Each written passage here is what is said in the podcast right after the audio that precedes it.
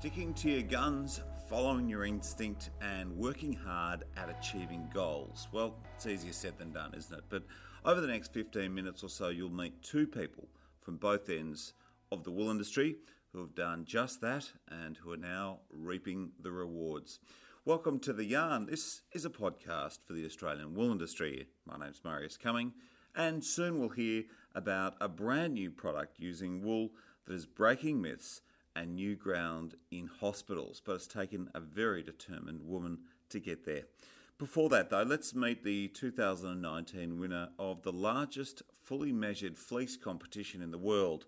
This year, it attracted 364 entries from 145 exhibitors.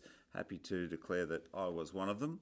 But the Glen brothers from Waddle Bank at Guildford in central Victoria took out the National Fleece Competition Grand Champion title at this year's Australian Sheep and Wool Show. The competition is run by Landmark. The 18-micron fleece scored 94.65 out of a possible 100 points, and Stephen Glen said that after almost 20 years of entering, it was a fantastic thrill to win. When Candace rang early in the week and told me on the quiet about it, I didn't believe her to start with. But yeah, and then when it sunk in, it was a real uplift. Yeah. So what does it mean for you as a wool grower, particularly to win that competition? Because it's a real stamp of something that, you know, you're heading in the right direction and you're doing the right thing. It's a vote of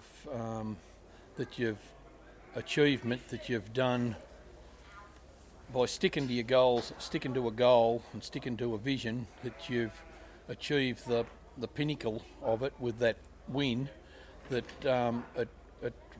confirms? Yeah, it confirms that, no, that's not the word, but it's a stamp of approval of what you've done and achieved. That, and like a lot of people have gone here, there, everywhere and changed their, we've fine-tuned a little bit here and there, but haven't drifted too far off our initial goal, just improved, like a lot have done, improved by finding the micron down and improving the cut and the size of the sheep, keeping the size up. But a lot of people have mixed one end of the spectrum of the micron range with the other to get a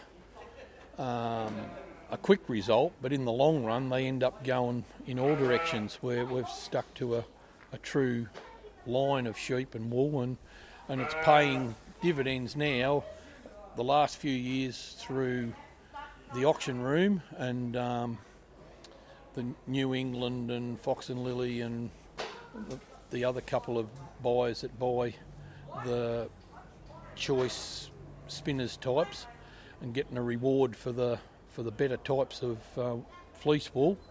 To bring it off, like 10 years ago we were beaten by 0.2 of a point, and it's taken it another 10 years to come out with this fleece, the winner. But it's a funny thing, the U did the show circuit last year and it didn't have much success at all, yet the fleece, and we can't pretty the sheep up as much as some can, but when it comes down to the bottom line of getting the dollars in the bale in a commercial sense, we do a real good job of it there, and we take pride in the way we work the wool and present it at the wool sales and what have you. So in your commercial use, what do you aim to cut in terms of volume and quality? Oh, around that 18 to 18.5 micron, and we sweetened them up with some finer wools, some super fines, and now we've put some finer wools back through to bulk them up to get lift the fleece cut a little bit. We dropped a little bit, but we've lifted them back up again with a bulkier fine wool type in the commercials. So what do you try and cut in the commercials of that 18 micron wool? Oh, the U's cut around the 4.5 to 5 kilo mark, skirted fleece, and then you've got all your bits, oddments and bits and pieces. But and some of the ewes are run pretty hard because they're run with cattle too. So the difference between the a draw you and the ones rearing lambs. It's the ones rearing lambs that are your future, that the lambs drag them back a little bit. But the weathers, we run on all lighter country. We always run a lot of weathers, and they cut around that. Oh, they vary from 6 kilos, and you get the odd one up in the 9-10 kilo range, that a lot heavier cutting. But we've got a lot of light country that won't grow ewes and lambs or weaners, and they'll run weathers easily. And that's just, people at different times have said, oh, you know, rich man's way of farming with weathers. But if the country won't run the other sheep, well, it's only weather and growing cattle sort of country. It's different type altogether. And how does the wool growing enterprise stack up relative to your cattle, for example? I mean, why do you grow wool? I mean, it's hard work. It's not an easy thing to do. Is it in the blood, or does it actually pay? Both. One, it's you take pride in what you do, and it's an ambition to grow the really good, stylish wool. The cattle sometimes pay for stud rams, and sometimes ram and wool sales pay for bulls. It's whichever way it turns out, but one supplements the other. One doesn't override the other. Sometimes one's got to carry the other a bit, but in the long run, there, when things were really tough, the cattle were carrying the sheep, but the last couple of years the sheep have carried the cattle. And the state of the national flock is pretty precarious at the moment, particularly the state of New South Wales and into Queensland, where a lot of people are wondering where the sheep of the future are going to come from. Where do you see the future of the industry, and in particular the merino industry, given New South Wales is in such a hole? Oh, I think it's a worry to the whole sheep and wool industry, and the fat lamb industry too, because our basis for the fat lambs and the first cross ewe fat lamb mothers come from the merino, basically, and if we haven't got enough merino ewes out there to breed from, the whole industry shrinking, and some stage we've got to get more people breeding merino replacement ewes. How do we do that? Do you have any suggestions? I mean, it's something that AWI should be doing, really. I think while land prices are sky high, people are just going to keep joining terminal sires, but we've got to keep us 2 or 3 year sustainable prices for wool, particularly the medium to finer end. The finer end's copping a bit of a hiding at the present, but if the return's not there, and I've heard some people today from the ultras saying that if they don't start paying us for that ultra wool, we're going to give it the flick. And, you know, once that's lost, that's gone for all time. And that's a real sort of flagship of the industry, so that's one of the best parts of the industry, that ultra-fine sector. Yeah. And the fact that all of the merinos have been gradually fining their clips up, there's a lot sort of down on the verge of that now, where there used to be very small amount of that finer wool. There's now a bigger volume, so they can pick and choose more too. But the real traditional ultras, the Saxon type, they're struggling because of the cut per head's a lot lower, and unless they're getting a lot more for their wool than they're getting at present, a lot of them are looking at changing their type, because there's just more money out there in either fat lambs or a bit stronger. And a quick, faster return too, I suppose. Yeah. So what do we do in terms of encouraging the next generation to be wool growers rather than just sheep breeders, or particularly getting them out of tractors, seeing as so many want to be cropping? It all gets back to the dollars and the keenness and to encourage Some of these younger ones, like there's a few more around the show circuits, and that are the younger age group, like the late teens to mid-20s, and encouraging them and a bit of a give them a go at with some of the breeding and whatnot. And there's some of them are showing some fantastic results coming through.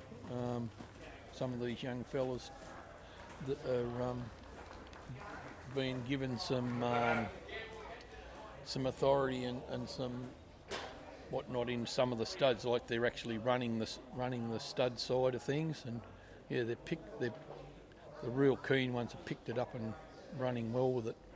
So Stephen, I know you've got to head back out to the show ring in a minute, because you continue to enjoy some success there. But how do you feel about the future of the wool industry? Once you take the immediate drought out of it, how do you feel about things longer term? Hopefully, because there's a smaller volume, they'll be more demand for that volume, and it'll mean people will be encouraged to grow more, and it can expand a little. But it badly doesn't want to shrink anymore. I'd say it's a tipping point almost. If it gets any smaller, we will be a cottage industry, and none of us want that. We've all got too much at stake, and it's too big a part of our livelihood to let slip away. We've got to push to get it more noticed out there, and I think you people at AWI are pushing in the right direction now with your promotion, and that we're getting more notice taken. Even town people are taking more notice of what's happening in the wool industry, where before it was, you know, they didn't know or take any notice. But yeah, it's a whole different thing. But the trouble is nowadays there's a lot more outside influences on prices and what happens, and none of us know what's around the corner. Indeed, life is pretty unexpected, climate included. But Stephen, congratulations once again on a fabulous victory, and better times ahead for you. Thanks, Marius. Stephen Glen there, winner of the National Fleece Competition. And his win was bittersweet, because only 12 months ago he very sadly lost a brother to a brain tumour.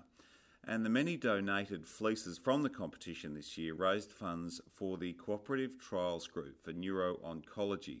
That's a not-for-profit network of clinicians, researchers, consumer representatives and allied health professionals who are dedicated to increasing awareness and improving treatment and end-of-life care for patients with brain tumours.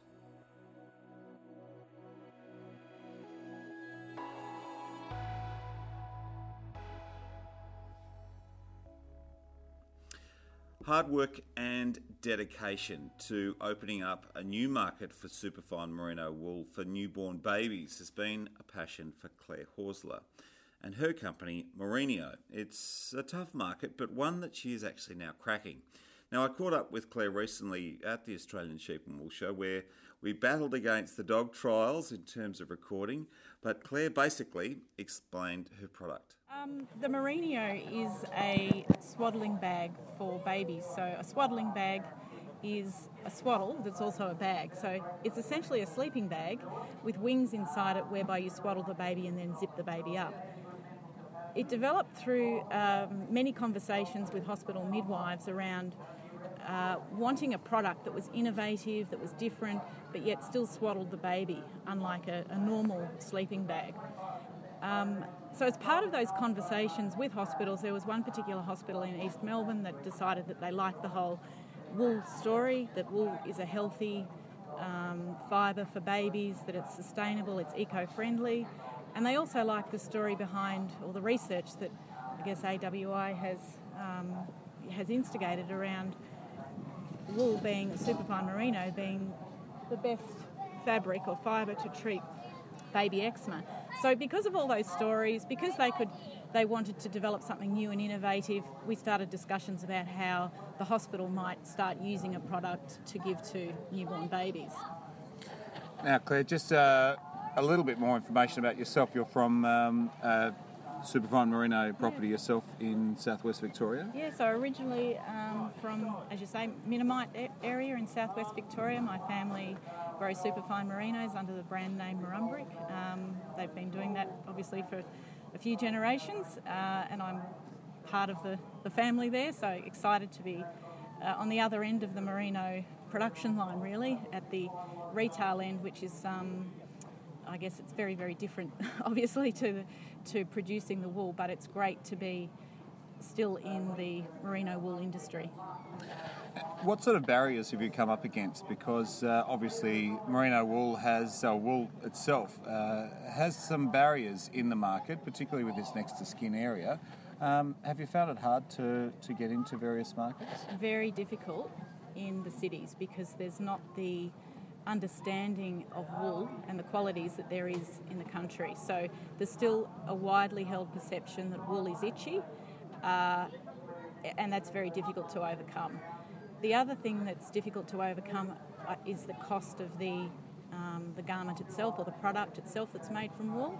It is a premium garment, but in some respects that can actually work in my favour or our favour, because if there is a hospital that's looking for a premium garment, then that's something that I can obviously work with them to develop. Now, what is your market? Obviously, these lovely products are for newborn babies, and so you're looking at hospitals, but how have you approached the marketing?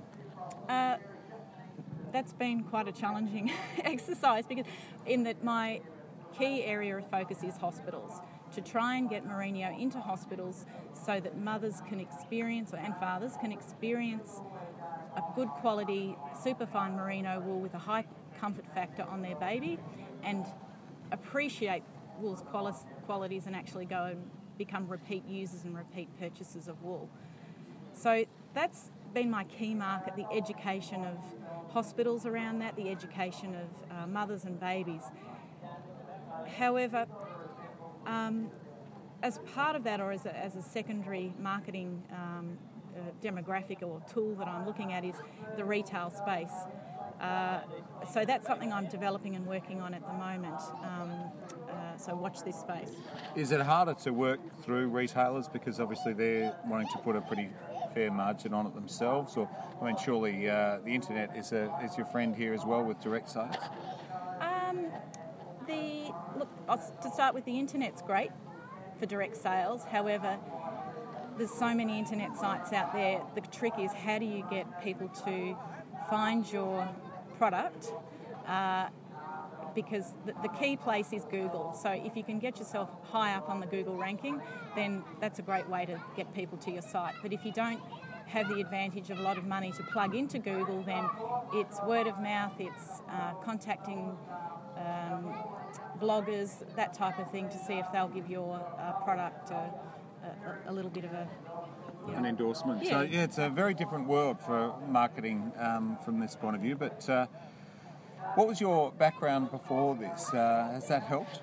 I have had a corporate background in executive management type roles.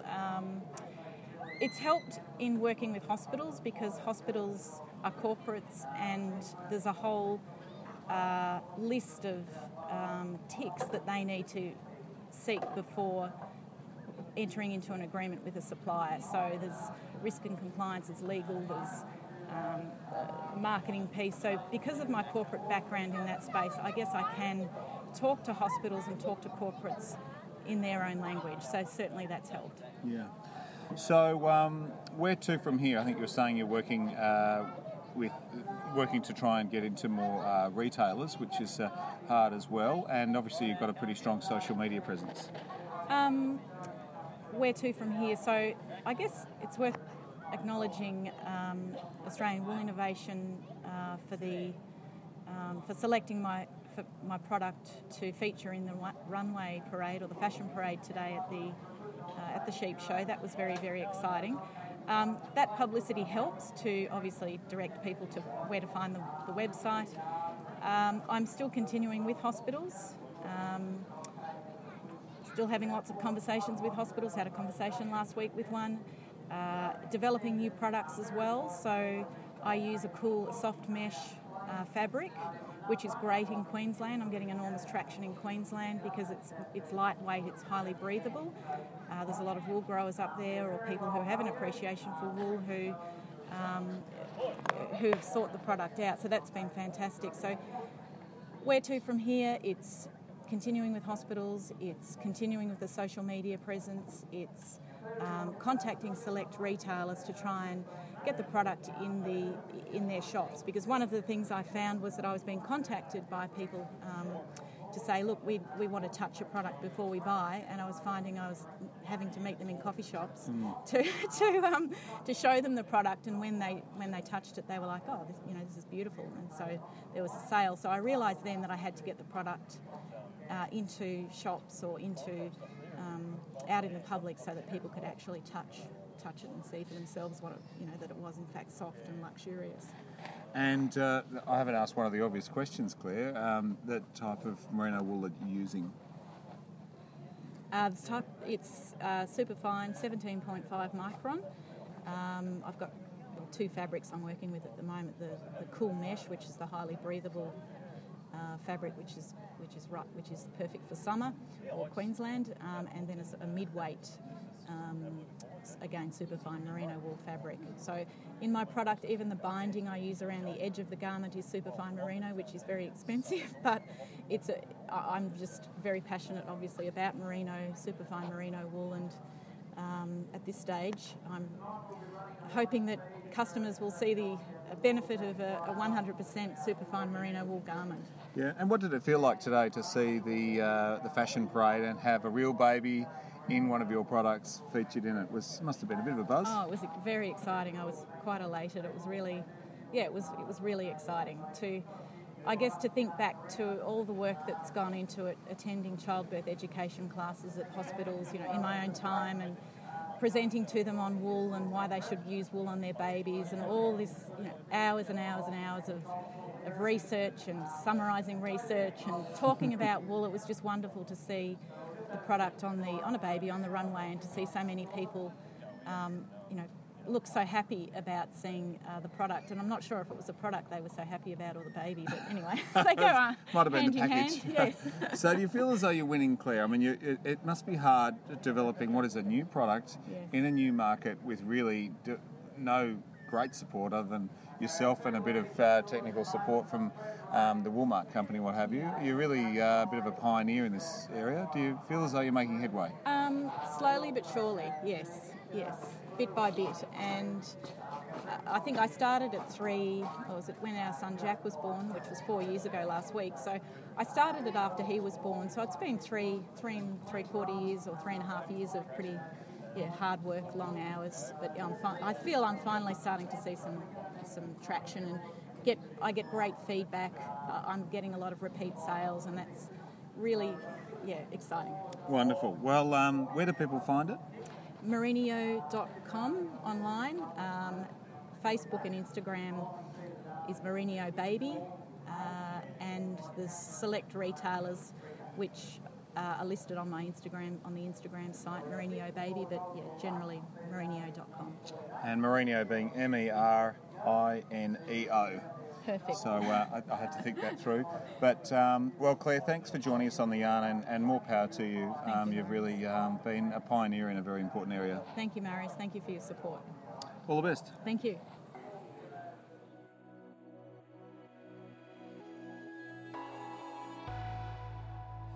Claire Hausler there from Merineo, and what an ideal present for new parents, something worth keeping in mind. Well, thanks for joining us on The Yarn once again. It's wonderful to have your company. Please keep sending through feedback and further ideas, challenges, even questions to theyarn@wool.com. From me, Marius Cumming. Thanks for your company. Catch you again soon.